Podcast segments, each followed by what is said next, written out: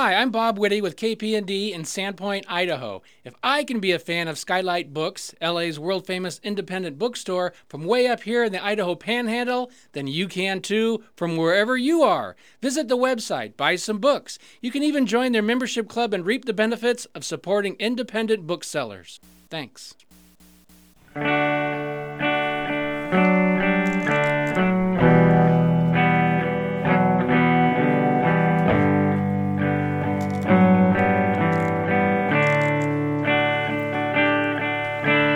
Meet me on the softer side. Meet me on the softer side. Softer side of your heart. Hi there, and welcome to the Skylight Books author reading series. You can find out about this and all of our other author events at www.skylightbooks.com, where you can also browse our inventory as well as order books online. You can also follow us on Twitter or even be our friend at facebook.com. If you'd like to talk to a real person, we can be reached at 323 660 1175. And don't forget, Skylight Books depends on listeners like you to help support us. So whether you're in our neighborhood or browsing online, buy a book or two to help ensure that we'll be around for a long, long time. Thanks and enjoy. Steven Roby is a respected Jimi Hendrix historian, archivist, and the author of Black Gold, The Lost Archives of Jimi Hendrix, and Becoming Jimi Hendrix. He was the editor and publisher of Straight Ahead, the international Jimi Hendrix fanzine from 1989 to 1996, and the editor of the Hendrix family's authorized fanzine, Experience Hendrix. He has also written feature articles and reviews for Guitar World and Goldmine. Please welcome Steven Roby.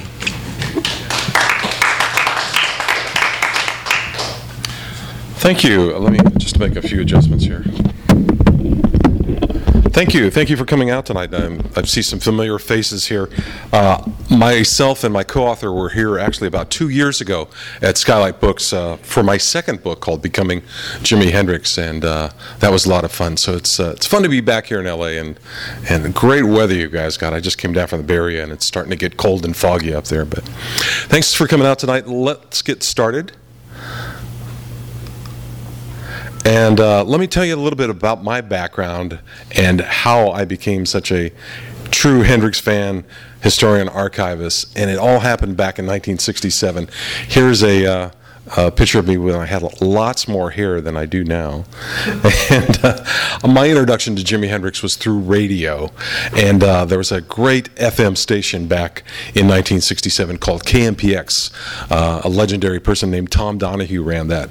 And shortly after the Monterey Pop Festival, uh, they, they started playing Hendrix. And they said that they were the first radio station in America to play a Jimi Hendrix record. And I believe them. They said they got a European import copy. And once I heard Fire, I was hooked. And uh, in 1969, I. Uh, went out and saw my first Hendrix concert in Oakland Coliseum. And then after Hendrix died, I became a hardcore collector. I was talking to some of the collectors that we have here tonight with us, and we used to trade cassette tapes and go back and forth and made friends all around the world before the internet kicked in. And I felt at that time that it was important to start some sort of communication going. And um, I began this fanzine called Straight Ahead, which lasted from 1989 to 1996, and then went to work for the family of Jimi Hendrix, and that's Jimi's dad, Al Hendrix up in Seattle. In a brief time, I worked uh, for Experience Hendrix and ran their fanzine called Experience Hendrix. And then my first book was called Black Gold, The Lost Archives of Jimi Hendrix, and Jimi's bass, bass player, Noel Redding, wrote the foreword to it. And uh, I don't know if some of you follow me on Facebook or some of the things I've been up to, but in 2009, up in San Francisco, I wanted to break the Guinness Book of World Records for the world's largest guitar ensemble.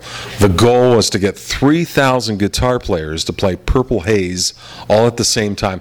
I got the idea from Country Joe McDonald of Country Joe and the Fish, who did get 3,000 guitar players to play a Woody Guthrie song called This Land Is Your Land, This Land Is My Land. And I thought, well, if he could do it with that, I could probably do it with uh, um, Purple Haze and Jimi, But unfortunately, one of the greatest lessons I learned is that musicians gig on Saturday nights and they don't like to get up early on Sunday morning, especially when it's cold and foggy, and drag their axe and ass out to Golden Gate Park. So that was a lesson learned. But we did have about 500 guitar players. A lot of fun.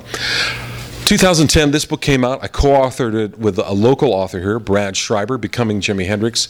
It chronicles Jimi's R&B years from 62 to 66. And uh, that book leaves off where my next book starts Hendrix on Hendrix. It's a compilation of interviews and encounters with Jimi, uh, including his first interview given when he landed in England, and concludes with his last interview done just about a week before he died. Does any has anybody ever seen this quotation uh, in regards to?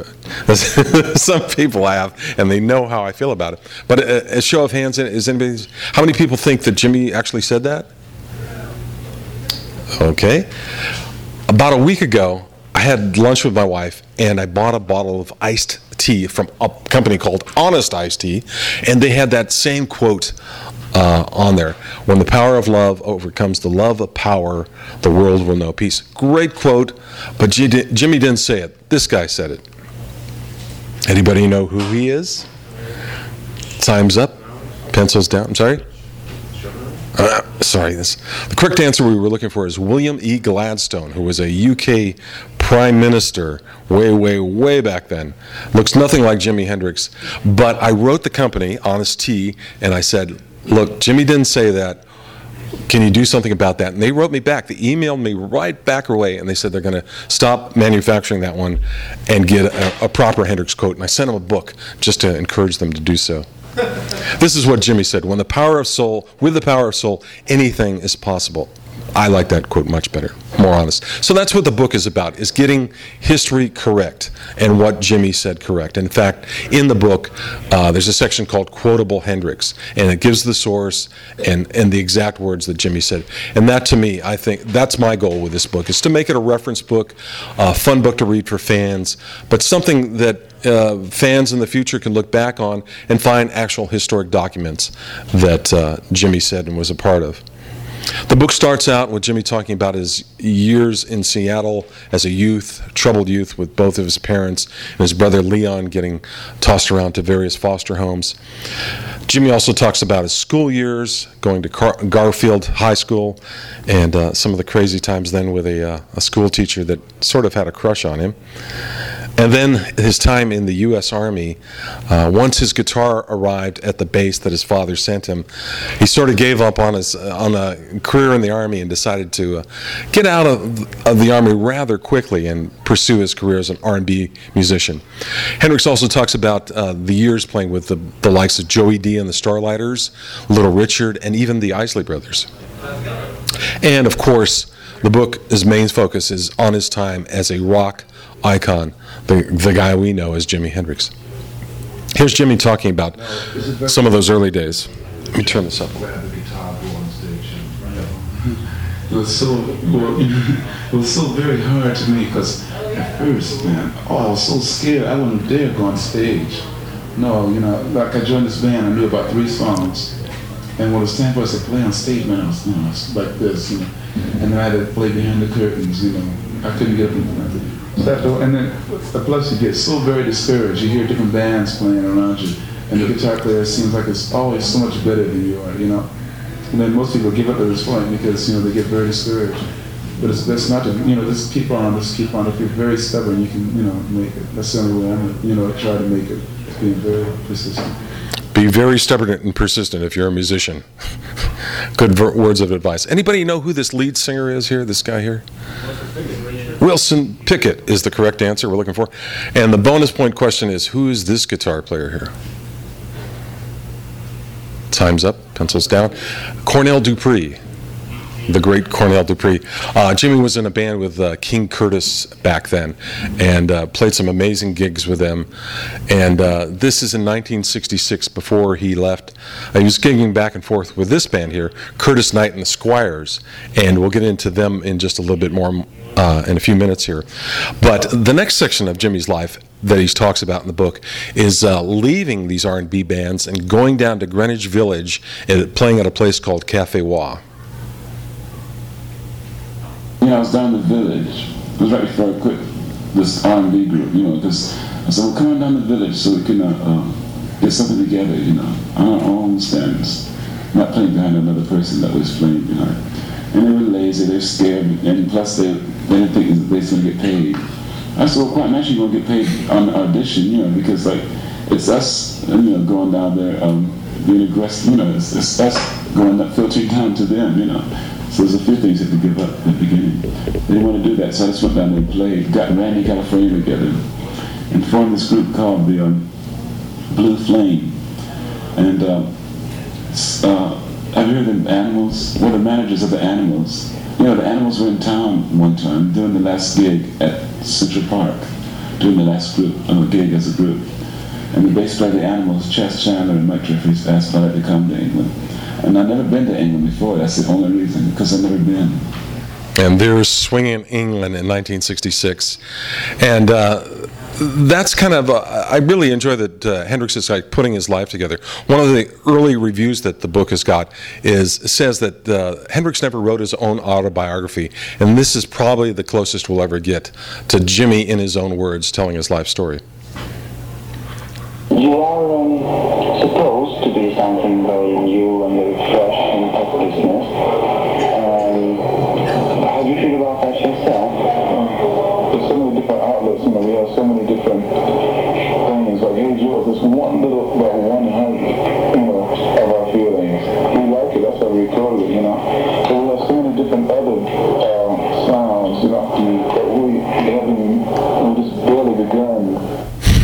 and how true that was. This is December of 1966, and their single came out, Hey Joe. One of the interesting things in this book is I tried to include a diversity of articles and interviews uh, that aren't just from the mainstream. And this comes from a um, student newspaper. Steve Barker uh, went to college in the UK and got to interview Hendrix twice. It was seemed to be that easy. You could just approach uh, his management and say, "I'd like to interview him." And two of his interviews uh, ended up in this uh, college newspaper, and those are very interesting to read and have never been really been around before. And we're still in December of 1966, and the Monkees and the Jimi Hendrix Experience are both mentioned in the same headline there. Hendrix's first uh, single is out, and the Monkees are starting to make it big over in England there. And their paths would cross again in about seven months when Hendrix comes, comes back to America. And we're going to listen to uh, a short interview with Jimi talking about what his chances are of making it big back in his homeland. What do you think of your chances in America? I'll be alright, you know. Gonna be alright. It's like over here now. It's, uh, know, it's just, America's just like any other country. It just takes a little more time. That's all. And one of the way ways they marketed Jimi, Jimi's management that is, is they uh, built up on his act was full of sex and gimmicks and playing the guitar behind his back, between his legs and everything like that, and eventually setting on fire in uh, the, at the Monterey Pop Festival. But that act, for some of the fans, the 7 to 12 year olds who went to uh, the Monkees concerts, uh, Jimi was labeled too erotic. And we're in 1967 now. And what Hendrix failed to do uh, when he was discovered by Chas Chandler, as he just mentioned, was talk about a contract that he signed in 1965 for one dollar, and that's what it looked like. Hendrix got a dollar, got a chance to gig uh, around with his R&B band, got some studio time under his belt, but he really didn't think anything would ever come from it. But the contract was never bought up, and it came back to bite him. And that New York producer started putting out these uh, recordings from '65, put out singles and LPs, and it really got into a legal mess. And in the book, there's some pre-trial testimony where Jimi talks about under oath.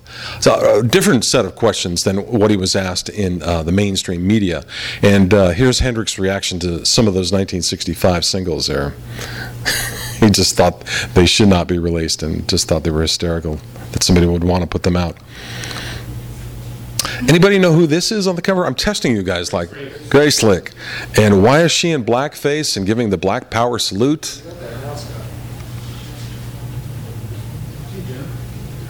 Because of the uh, 1968 Olympics, the Summer Olympics, and the back, Black Power salute that these two guys gave. So I found a very interesting article, uh, interview with Jimi from 1968, where he's the at his most radicalist, if that's a word, and saying statements that you know obviously don't go along with the love crowd. And uh, the title of the article is Jimi Hendrix, Black Power and Money, and it was done here in Los Angeles when uh, Jimi was sh- living shortly at um, in the Benedict uh, Canyon area. And here's what Hendrix had to say. Unfortunately, that, that tape doesn't exist. I tried to ask the lady that interviewed him uh, if that tape's still around, but Hendrix said, "Get the Black Panthers not to kill anybody, but to scare the government. It's hard to say. I know it sounds like war, but that's what's going to have to happen. It has to be war if nobody's going to do it peacefully." I mean, who knew that Jimi Hendrix said like that, those very strong words? And uh, so I, I included that in, in the book there, and I think you'll find the, the entire interview very interesting. Here's Hendrix uh, being interviewed uh, about his blues playing. This particular uh, reporter wanted to know if there was going to be a future album full of just just of blues. You can do more uh, blues material. Some of the stuff like best is more blues oriented. Definitely, well, like different sides of there's of sides that haven't seen yet, and it'll take about maybe about five more LPs before we can really, you know. But like what we're doing now is like just um, using the three piece and exhausting it until we can, uh, you know, get out we want out of it right at a particular time. Then you're gonna augment it? Yeah, when we feel it though. You know? Yeah, for, But like for the blues, man, I wrote millions of them, and like if we would have used them all, the whole LP would have been blues LP. yeah, I would like to hear more blues mix. Yeah, that's- so that's what we're gonna release another double LP. A double LP, just of blues? No, not necessarily. Not necessarily. It'd probably be about seven tracks of blues on it. We'll try to make it maybe about 26 tracks. I think the reporter really wanted a blues album out. And as some of you probably know, that there was eventually a full album of uh, Jimi playing the blues, and uh, it came out in the mid 90s there. 1969 now, Hendrix got arrested for hash and heroin as he was coming across uh, the Canadian border there. Uh, the, the incident uh, made the cover of Rolling Stone. Also caught the attention of these two guys here, J. Edgar Hoover of the FBI and President Richard Nixon. Uh, Hoover started a, um, a file on Hendrix, a FBI file, uh, rather extensive, and I was able to find years ago a lot more information that the FBI had on Jimi. It was just incredible. So this bust in Toronto in 1969 led to a court case eventually later in 1969 in December, and I've included the court transcripts of uh, Hendrix uh, giving uh, his version of what happened. He was eventually acquitted. It was uh, the jury was convinced that it was a gift from a fan, and fans gave you know rock stars all kinds of gifts back then, including hash and heroin. And he was eventually acquitted, and um, so that's in the book, and it just shows you uh, kind of Hendrix's more kind of light approach to different things. One of the questions that the prosecutors asked is, is that you know there was a, some hashish found in his flight bag, and what did he use hashish for? And Hendrix jokingly said, "Well, I use it for bad kitchen odors," you know. And then the next question was, "Well, do you have a kitchen?" And Hendrix said, "No." Here's Hendrix on the Dick Cavett Show. Uh, in the summer of '69, Hendrix appeared twice on the Dick Cavett Show and once on the Johnny Carson Show. Uh, unfortunately, somebody had a home tape recorder that they captured um, the Carson Show interview with Flip Wilson, not Johnny Carson. And so I made a transcript of that for the first time and both Dick, Dick Cavett shows. Here's Hendrix talking about his philosophy of electric church music. I turn him on. It's really amazing. I heard the. Uh, I heard you use. Uh, I want to clear something with you. I heard you use the expression uh, "an electric church" as, a, as an ambition you had. Was this speaking metaphorically or poetically, or do you really want to? Well, let's see, I don't know. It's just like, it's just a belief that I have, you know. It's, and it's, uh, we do use electric guitars. Everything, you know, is electrified nowadays, you know. So therefore the belief comes into, you know, through electricity to the people, whatever. That's why we play so loud. Because it doesn't actually hit through the eardrums like most uh, groups do nowadays. You know, they say, well, we're going to play loud too because they're playing loud. And they got this real shrill sound, you know, it's really hard. We're playing for our sound to go inside the soul of the person, actually, you know, and see if they can awaken some kind of thing in their minds, you know, because there's so many sleeping people. you can call it that, you know. So there are two interviews with Cavett in the book that I that I found really interesting, and, and surprisingly enough, uh, to get permission, I thought Cav, the Cavett interviews would be really hard to include in this book, but uh, Dick Cavett was very gracious and said, "Go ahead and use them." What do you think the sound of the future will be then? Well, I don't know. I'm not the critic. You know, I can just only go by what I want on my own side. I, I like to get into more symphonic things, so then kids can respect the old music, traditional, you know, like classics. Like to mix that in with, um, you know, with so-called rock today. But it's always changing according to the attitude of the people. You know, when the air is static, loud, and aggressive, that's how the music gets. When the air starts getting peaceful and and harmonic and so forth. That's how the music will get. So it's up to the people how it's going to be. But it, the music is going to be regardless if it's rock or whatever, you know. And it's going to it's going to influence a whole lot of people's minds now because, like I said before, that's part of their church now. Well, music is considered extremely emotional and it's supposed to rid the individual of frustration. That's what they Yeah, say. if people let, let it. I does. It's marvelous. Yeah, instead of I trying can to tell you that from my own experience. Like, if I'm really uptight, I'm tense and everything, I go go on to whiskey and really York. I Or then listen to uh, uh, Andy Williams or something. You know, he's very relaxing, for instance, you know. Andy Williams. Who knew that Jimi was a fan of the late Andy Williams there? This is a very interesting interview. Uh, it was done by a lady named Nancy Carter, who at the time was going to uh, the University of Southern California here, uh, working on her master thesis. And she approached Hendrix's management and said, I'd like to interview Jimi and get his responses to some of the uh, things that I want to include in my thesis. And they said, yes, no problem. She spent about an hour with him uh, when he was staying at the Beverly Hills uh, Hilton. And uh, she was telling me, I interviewed her later, that uh, Hendrix uh, came to the door when she knocked on the door wearing just a kimono, and the two of them spent about an hour together, getting really into some very different subjects than are asked in some of the regular interviews that were found in magazines there. So I think you'll enjoy that too in the book. The book concludes with Hendrix's final interview given in 1970, just about a week before he died. And listening to these tapes of Hendrix speaking over and over, like I did for several months in a row, I could really hear a shift in his tone. Let me set the stage here. Uh, this interview happened just about.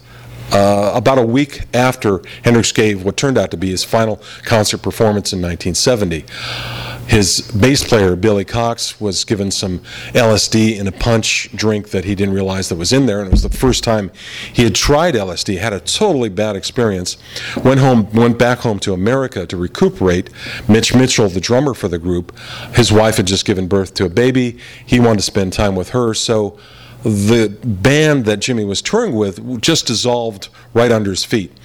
Management wanted him to stay out on tour. There was pressure to find replacements quickly so they can continue this European tour.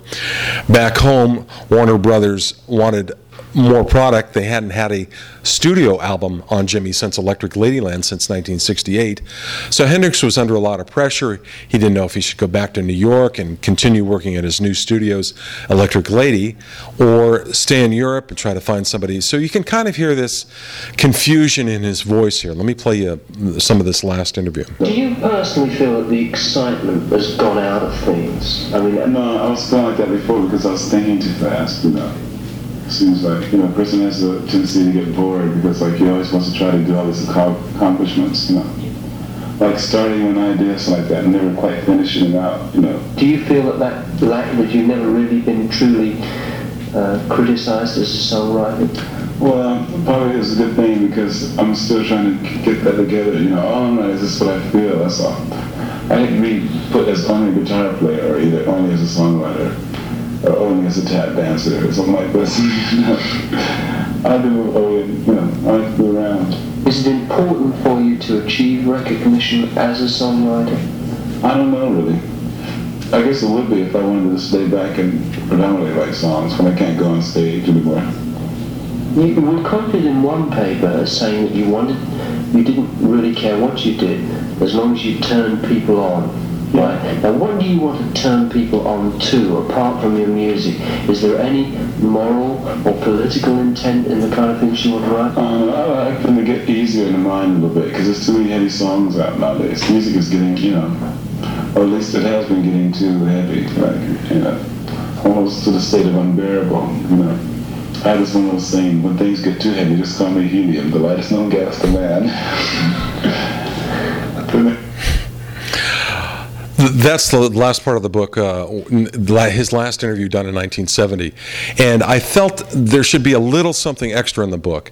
And I had interviewed Eric Burdon here, who was holding up a copy of my fanzine in the mid 90s. And Eric knew Jimi when he was touring with Little Richard in 65 saw him again when Hendrix was putting together an audition for the Jimi Hendrix Experience, getting new members, getting forming a group then in 1966, and the two crossed paths in '67. They were in Monterey, '68 here in in uh, Los Angeles.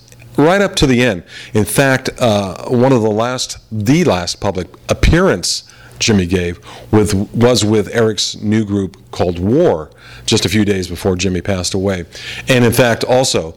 Uh, Burdon was the first person called when the lady that Jimi was with got sick. She, instead of calling the paramedics, called Eric Burdon first.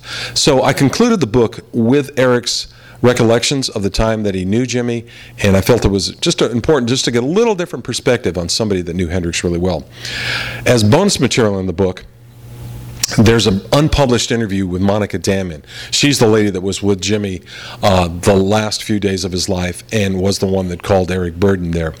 Uh, I know this guy named Alan Greenberg who had ambitions of writing a, a manuscript and a uh, screenplay for this movie on Jimi.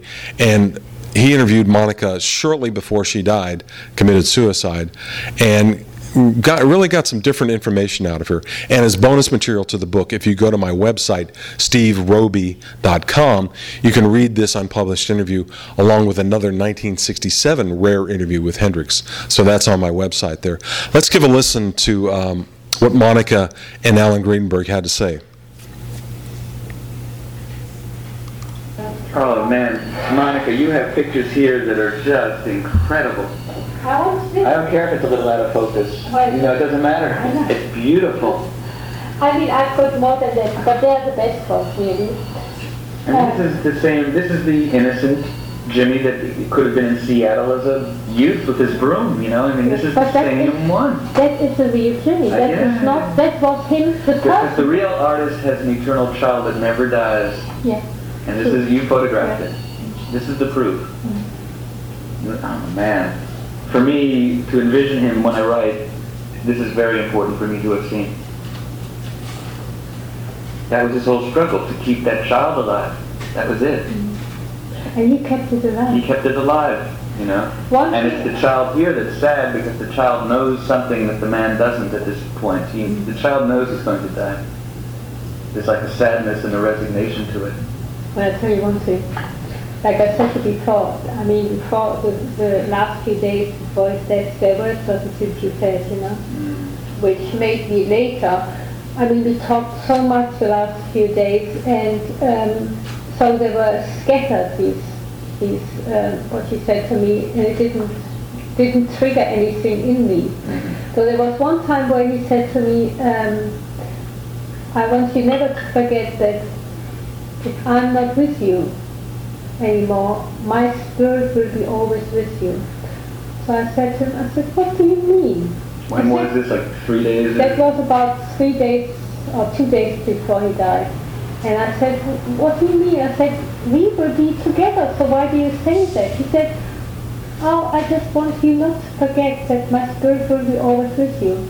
So uh, it didn't sound, so I said, what do you precisely mean? And he, I think he cottoned on that I the, something disturbed me there. So he said to me, he said, well, if I'm on tour, for example, um, putting you at ease. and he was putting me at ease this way, and I sort of fell for it because he went then quickly into another subject, and as usually something very, very interesting, mm-hmm. you know. So I lost, I forgot about that.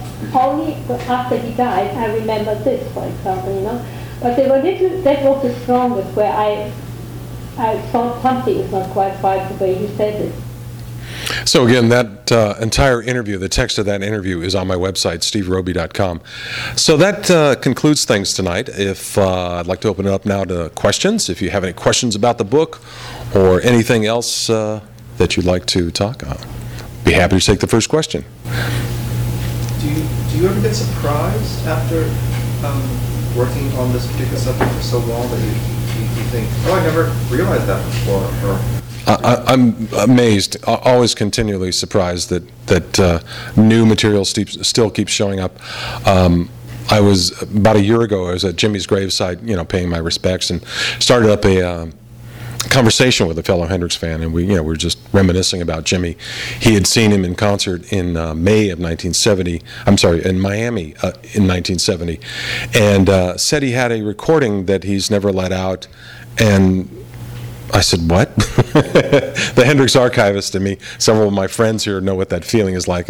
Somebody says, oh, "I've got," and I've cleaned it up. I've cleaned. It it was a cassette recording, and I had the best equipment I could, you know, by then, and I've cleaned it up, and it sounds amazing. I said, "Well, what are you doing with it? What are you going to do with it? Why aren't you sharing it?" Well, I've approached Experience Hendrix about it, and they've given me the runaround. I went to Experience Music Project, which is a big, uh, partly a Hendrix museum up in Seattle, and you know they didn't want to do it, so I'm just going to, you know, keep it. I said, "Wow, well, can I get your name and number and stay in touch with you?" You know, if one day you change your mind. But it's stories like this that you know, 42 years after Hendrix has left this planet, that people still have material that hasn't come out yet or they're keeping for some reason or another. And yes, I do get amazed when uh, new things like that happen there.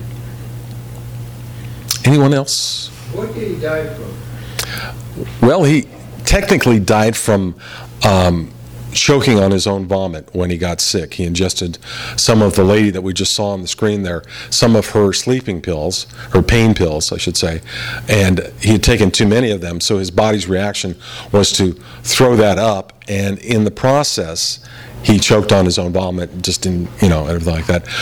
We still don't know. I mean, there's a lot of theories and speculation of, of foul play. One theory is that um, his manager had somebody kill him. Another is that um, he took his own life. Um, but I tend to believe that he really didn't have to die, and under the maybe the right circumstances, we'll never know the true facts there. That you know, he really didn't have to die. You know, it depends what you read, what you want to believe. But uh, we lost one of the great guitar players of our time. Anybody else, sir? Did he ever play anything at Electric Lady uh, Studios? Did he ever record any? any Yeah, the- Because I know I think it opened. Exactly. Um, he uh, was got most of that double album, First Rays of the New Rising Sun, completed, and the plan was to go back to New York and finish it up there, but it never happened. I mean, it was just Jimi's dream to have his own recording studio because he would just the recording studio was basically his home. He would spend 10 to 14 hour periods in there, racking up you know enormous amounts of money, and finally management said, "Well, let's build your own recording studio and make it state of the art, and you know you can." Play all around what you want with it. But yeah, there was the, some of the final recordings were uh, studio recordings were done there. Yeah. Did, uh, did uh, Janie Hendrix uh, give you free rein what you wanted to use in this book? What you wanted to put in there? Did she say, no, you can't use that? Next question, please. Janie Hendrix, my, my former boss, yes. Uh, no, I did not contact Janie Hendrix at all and did not need to contact Janie Hendrix at all because um, these particular pieces that are in the book were licensed by the owners of the material. Uh, some of the European uh, interviews I tried. I mean, a lot of these magazines, we're talking over 40 years, are not around anymore and don't exist, and I couldn't find the actual writer. But I mean, if they're out there and they want to contact me, there's a part in the book where how they can do that. But uh, I didn't have to deal with Experience Hendrix at all. They didn't own uh, the material that I use, and I felt what's included in the book really shows a wide spectrum of uh, Jimi's thoughts from 66 to 70. I I forget what those people are called, but um, is Hendrix one of those people who saw things in like colors? I know there's like some. Yes, yes. There is. Uh, Oliver Sacks uh, has a whole book on that. And um, anybody want to help me out with that word? Uh, synesthesia. Yeah, right. Um, and it's funny you should mention that. They're uh, part of my book tour. I'm going to be uh, further down in Southern California, and uh, there's a lady who worked on a film that Jimi was doing uh, called Rainbow Bridge, and one of the people that ju- designed Jimi's clothes said that she trans transposed, if that's the right word, Jimi's music into notes, and there is a theory, I guess, of some colors and notes can have a healing property to them. But yeah, Jimi was into that, you know. I mean, we were all into a lot of different things back in 1970, if you were around back then. Um, and uh, yeah, that was a whole part of that, too, yeah. Anybody in the back row got a question there? No? I'm sure you do. There we go. Direction was his music going in? Very good question. What direction was Jimi Hendrix's music going in, into? Uh, Jimi's stepsister, Janie Hendrix, who we just talked about, uh, recently gave an interview and said that Jimi was leaning into earth, wind, and fire type of sound, which I don't hear at all. I've listened to a lot of unreleased recordings, some recordings done with uh, the great jazz guitarist John McLaughlin, uh, Larry Young, great keyboard player, uh, the jammed with Rahsaan Roland Kirk. And if you follow even Miles Davis's music from his early recordings in 1970, 69, 70, In a Silent Way, Bitches Brew, in the early roots of jazz rock fusion, I think that's where Jimi was headed. I don't hear that Earth, Wind, and Fire, fire uh, pop, disco, pre disco um, pop, you know, dance music kind of sound. I hear more of a jazz fusion direction he was going into.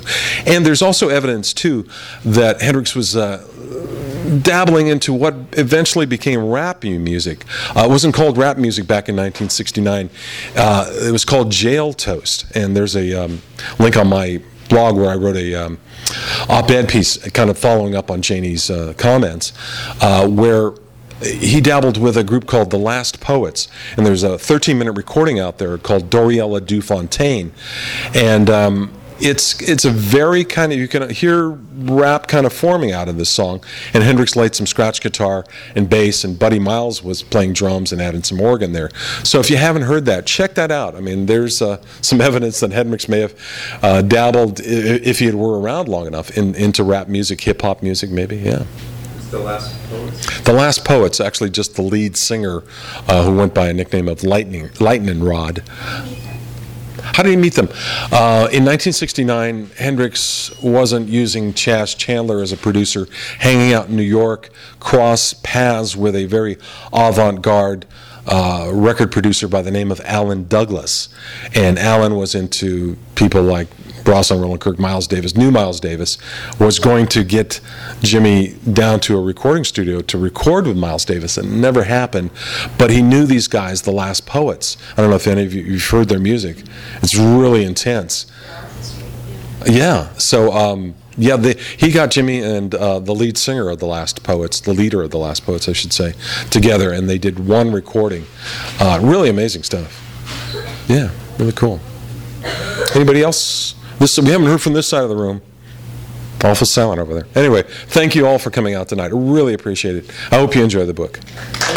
Be happy to sign copies now, too. You've been listening to the Skylight Books author reading series. Don't forget that you can check out this and all of our other great podcasts at www.skylightbooks.com. Today's music was provided by Fragile Gang. You can check them out at MySpace, Facebook, and the iTunes Music Store. Thanks for stopping by, and we hope to see you soon.